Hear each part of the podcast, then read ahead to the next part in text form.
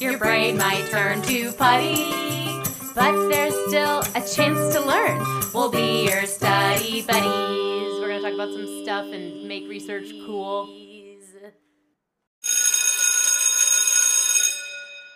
Get us in the zone. Great. Okay, perfect.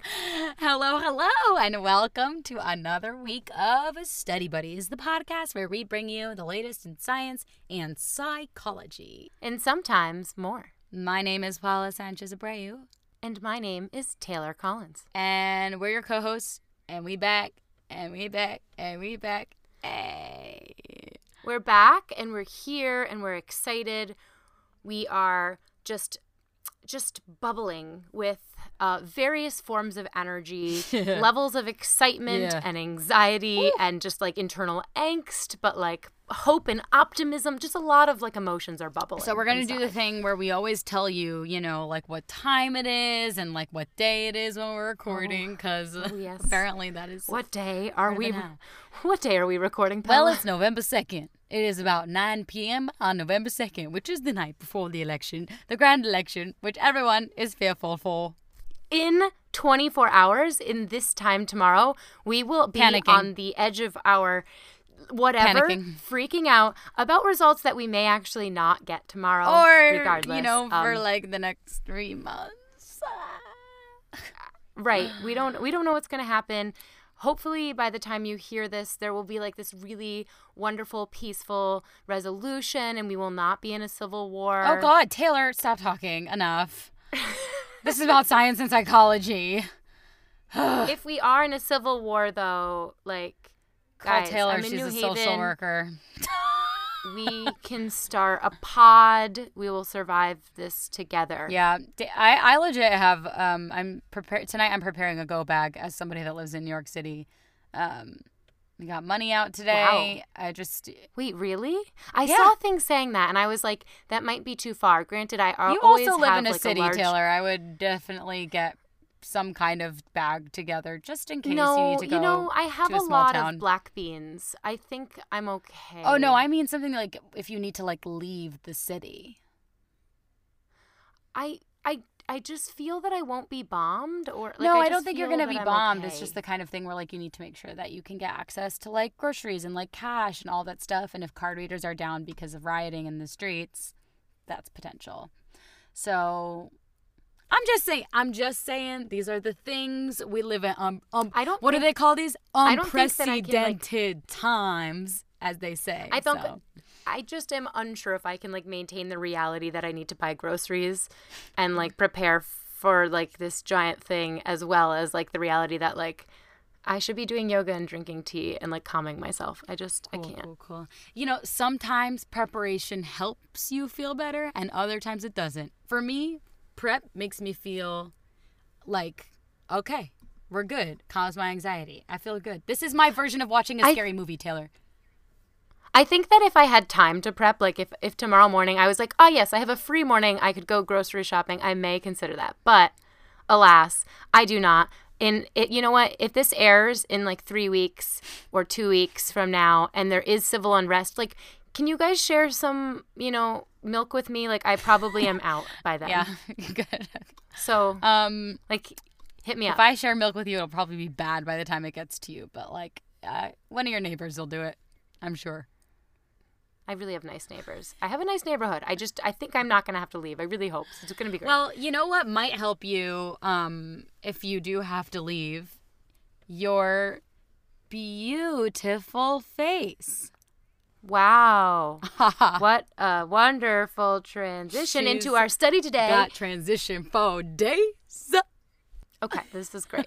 so, um, we are so excited to do this study today that does have to do with beauty. Yeah. So Taylor, why don't you give us like an official introduction to what's on the syllabus for today? Absolutely. So, today's study is called Aesthetic Capital, a research review on beauty perks and penalties. And it's a 2010 study from the University of Delaware. Okay, okay, Delaware represent. So, um Who's representing? Are we from Delaware? no, Like, I'm just, saying like Delaware, good job showing up, you know? showing up to the studies. Yeah, that's fair. Because I, I mean, does Delaware do a lot as a state? I really don't know enough to call that out, but like, I really don't know what they do. Well, the University of Delaware is actually like a very, very beautiful campus. I know. I've been there. Weirdly enough. wow, yeah. they have some aesthetic capital. They sure do. So wait, okay. What? Tell us what the what the study is about. What's aesthetic capital? Tell tell me everything I want to know. So the study is a meta-analysis, which basically means they compile results from a multitude of various studies Okay. that examined beauty to explore and identify this concept of aesthetic capital by looking at the benefits and drawbacks of beauty. Mm, drawbacks of beauty. Okay. Okay. Okay. Mm-hmm. Interesting. So ultimately, it showed that visually appealing traits can affect things like friend selection and getting jobs and career mobility. Mm-hmm. That's interesting because I um, doubt that high cheekbones will make you be a better friend or like a coworker. But why do they say that this is the case? Right. It's like this study looked at this idea of aesthetic capital, new term alert, which they define as traits of beauty that are perceived as assets capable of yielding privilege, opportunity, and wealth. Fascinating. So it's like beauty as a commodity for like gaining or you know if there are setbacks drawbacks losing certain things Yeah, absolutely. wow okay so i want to learn more about aesthetic capital can you like tell me a little bit how you like see it playing out in society in the world? Yeah, so before we get into like the nuts and bolts, the authors really do a review of like a lot of the concepts that kind of go into aesthetic capital mm-hmm. and they mention like for example, the entertainment industry shows financial gains when populating shows and screens with good looking and visually pleasing performers. Oh. so for actors, for example, being attractive can be as important as being good at your actual acting wow trade. thank you so much taylor is this your subtle way of telling me that i'm gorgeous I am. See, Paula is so successful in her voiceovers because, because of her beauty. Hey, can win you I'm so anywhere. it's, it's so funny because the literal reason that I like voiceover the most is because I can do it in my pajamas and no makeup. I fully respect that. But yeah, it, it's basically like we can we can like reap financial benefits from from Yeah. being attractive and it's shown and it's not just actors, it's also other jobs as well, like politicians and leaders, athletes, um, just even day-to-day citizens Mm-hmm. being attractive can like be more helpful to you. yeah, yeah, for certain. The study also says that people have an understanding of their own aesthetic traits. And what we do is we engage in body work and aesthetic labor to work to gain that aesthetic capital. So is that we'll- things like um like pl- applying makeup, like maybe sometimes like cosmetic surgery or dressing a certain way or like shaving your facial hair a certain way? Is that kind of what that's talking about that like aesthetic labor or body work? Absolutely. It's things like, I mean, it can be going to the gym, it can be Oh, yeah. breast implants, it can be getting highlights, it can be washing your face in the morning so you don't get acne. Like these are things that Mm. every time we do something like that, it takes something away from us, whether that be like our time, our energy, our finances. Right. Like it, ta it there's a cost, but the reason we're putting that work in is to gain this advantage, this aesthetic Capital. capital for ourselves. Cool. Right. It's almost like we're trading one form of capital, whether that be our like time and money, for like a different form of capital Wow, or power. That's so crazy to think about. Right. And since the 1970s, there's been evidence that being beautiful is good and leads to more wealth of all different kinds. And it's kind of, it's sometimes also referred to as the beauty premium. Okay. So it can be like this wealth it, wealth can be measured in non-material ways that might include things like prestige, status, credibility, health, social social desirability, friendship or even opportunities. Mm-hmm. So they go on to say that beauty is it's like this cultural capital as defined by Bourdieu in 1984 and that it's largely symbolic and it maintain, maintains its value on this illusion that it has intrinsic worth. Right. Because if we really, didn't like if we didn't care about how beautiful something was, it like really wouldn't have any worth for like trading capital. Right, it's it's like it's almost like art in a sense, like where we assign it this value based on our Mm. perception, which gives it this power. Mm-hmm. Yeah. And so, what Bourdieu talks about when he talks about cultural capitals, of like things like beauty, they're often institutionalized and they work to establish hierarchies of discrimination or distinction. So, the social contract of beauty is often actually pretty exclusive and narrow, and it tends to lead to the privilege of like white women, for example. Mm-hmm. So people believe having this beauty should then be rewarded and it becomes a form of privilege and it this privilege actually ends up oftentimes taking a toll on women and minorities in its own sense. Got it. Because minorities may not fit the model for what is like been hailed as the most beautiful, and women have to continue to work to gain aesthetic capital because they're kind of like dependent on to have it. Is that why? Right. Right. So like for example, it affects minorities because the social construction of beauty is this like narrowly defined thing or we see it like the same way. We we see these images that like often and I think nowadays it's getting a little bit more broad, but mm-hmm. overall we see these kind of like cookie cutter forms of like what beauty should be. Sure. and that tends to privilege white women from middle class backgrounds mm-hmm. and it tends to marginalize others especially racial minorities. Mm-hmm. And it also affects women too. So obviously i think you know women and our value is like intrinsically tied to our looks unfortunately. Yeah. um, that's it's that often happens and so from an early age we learn that our body parts are supposed to be like scrutinized and evaluated by other people and that it's our responsibility to maintain these parts of ourselves and make ourselves appealing Got it. So like it's your your value is intrinsically intrinsically connected and tied from a very young age to like this very material like vapid social construct. Yeah, absolutely. And it's interesting because it, like in taking a feminist perspective on this, we can also look at like the choice to look to gain aesthetic capital as a sense of agency that we're trying to mm-hmm. exercise too. yeah. So women can choose to like increase something or you know put energy or effort into making something more beautiful or more like socially appealing or or visually appealing to kind of conform to these things to gain aesthetic capital because it's it can help us reach these like points of empowerment but it, we can also maybe be trapped by those things. Yeah, if you compare them like like your assets, like perhaps your financial assets are as uh, may- maybe as a woman, like your physical assets may be just as valuable as your financial assets in the way that we can like gain or let go of power. So it can be agency. yeah Interesting. Yeah. So how was the study conducted? Yeah, so they searched um, the sociological abstracts and PsycINFO between uh, the years of 2000 and 2009 for peer reviewed articles um, and identified ones that revealed positive or negative outcomes associated with beauty. So they, they used the key search terms, the keywords beauty, physical appearance, and physical attractiveness, and they ultimately identified 196 studies that they used. Whoa, that's a lot of studies. How does so how does this particular meta-analysis define beauty and then what did they look at in all of these different studies? basically beauty is this kind of like ever changing concept that's defined differently. So hmm. since they had this like massive quantity of studies they took the author's definition of beauty Oh, and they accepted whatever however the authors defined it within their their studies and then they justified them. But they mainly looked at they kind of broke down the studies and a lot of the studies mainly looked at face and hair. So like symmetry of the face and other facial features like hair color texture style hmm.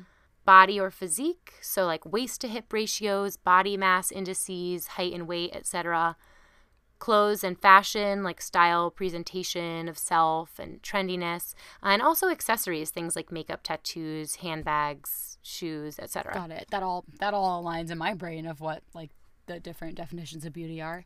So then um when they like took all of this, what did they what, took all of this and like analyzed it together, what did they find?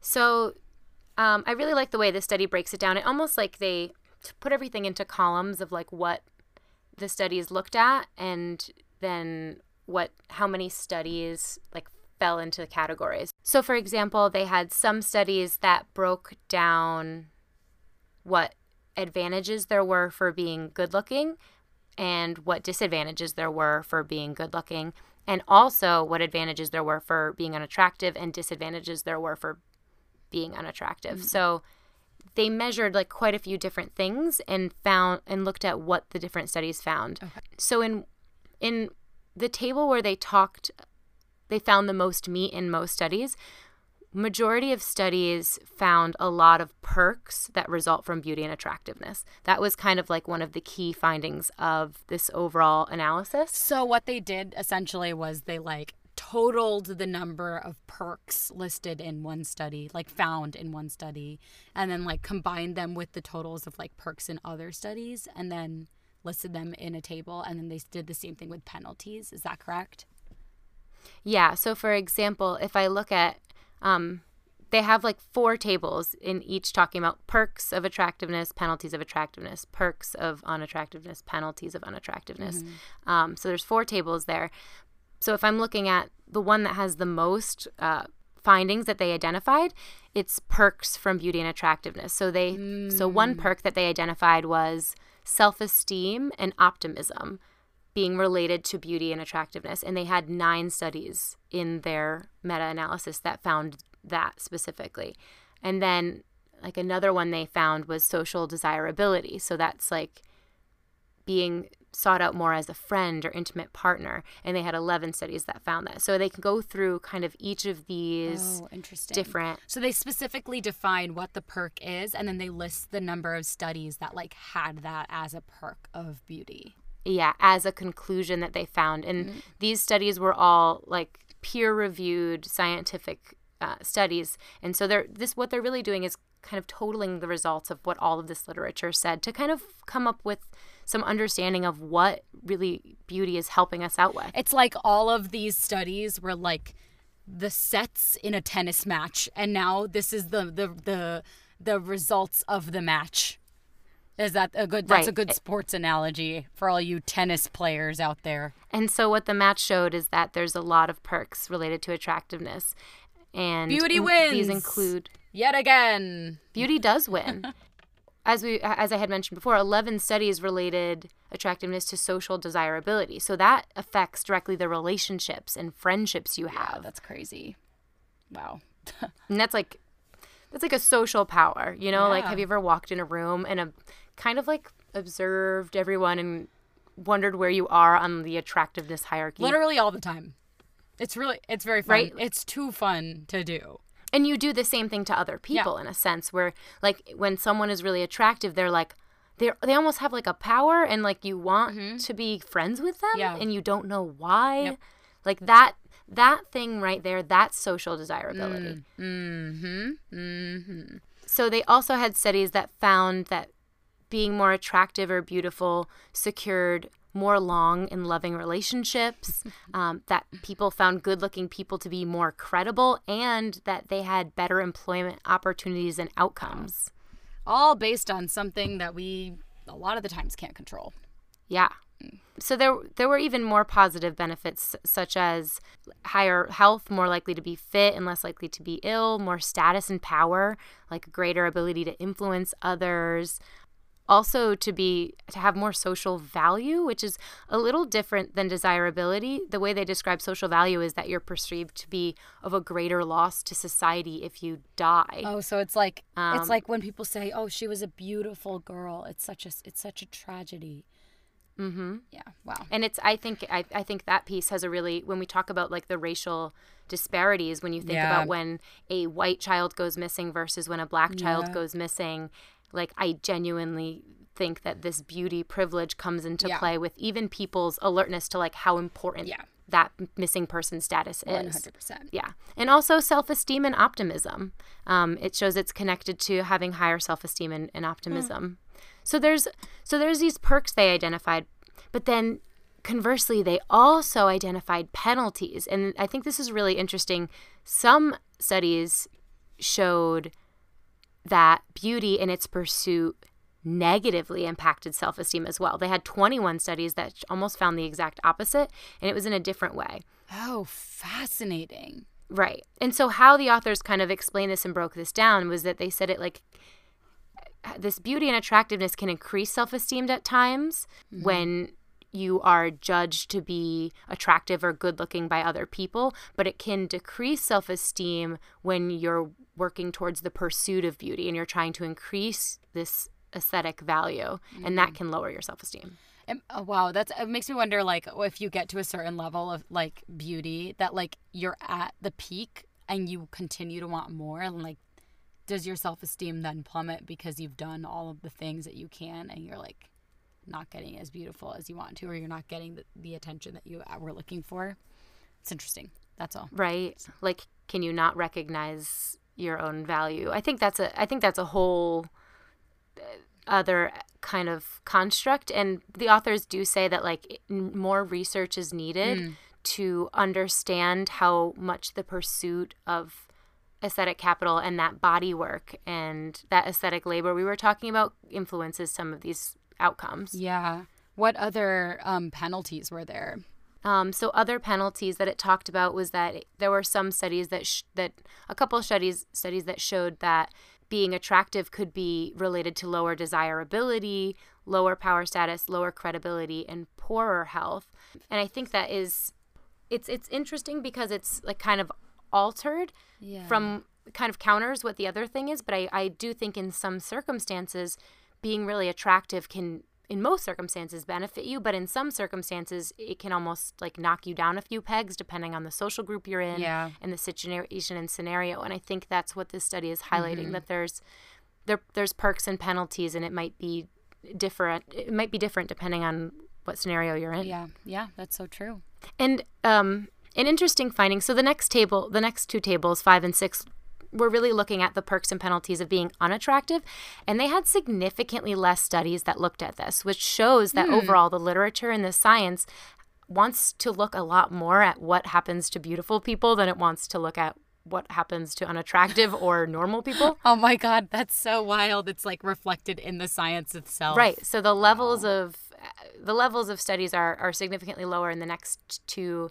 two tables, but they did find that sometimes there could be perks from being unattractive. There was a couple studies that showed um, there would be a higher social value and self-esteem and optimism, mm-hmm. and that there's a but there were a lot more penalties that resulted from being unattractive, and that was more that was more commonly found in results, and that was things like having lower self-esteem, lower social desirability, lower power and status and lower social value and acceptance from others. So there were to- there were like a total number of 18 studies that found penalties, right? And then there were only yep. like 3 that found perks, is that correct? From being unattractive, yeah. yeah. And then when you look at the the totals for attractiveness, there were 88 studies that found perks of attractiveness and 51 studies that found penalties of attractiveness. Oh my God, that's just like so many more studies done on beauty rather than on attractiveness. Yeah, and these these numbers won't all add up to the total number of studies they looked at because some didn't have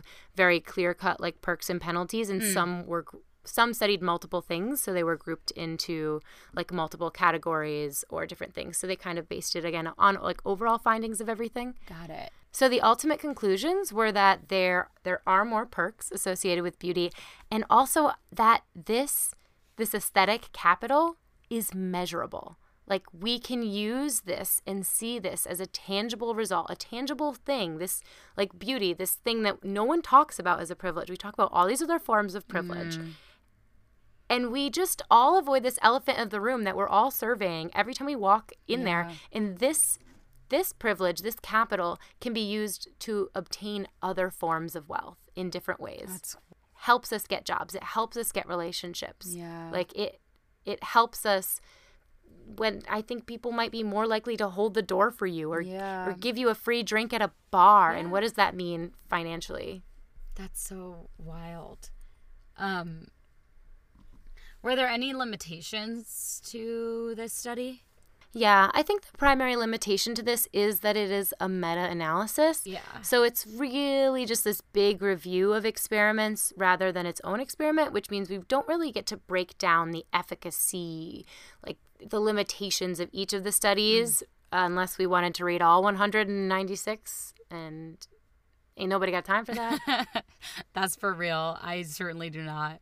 Yeah so um so that's the, the really i think the main limitation um that and like the concept of beauty they left up to the authors so that may differ Yeah. depending on the studies and i think that differs day to day and culture to culture so there's a lot of different pieces that kind of go into the conceptualization of beauty Right.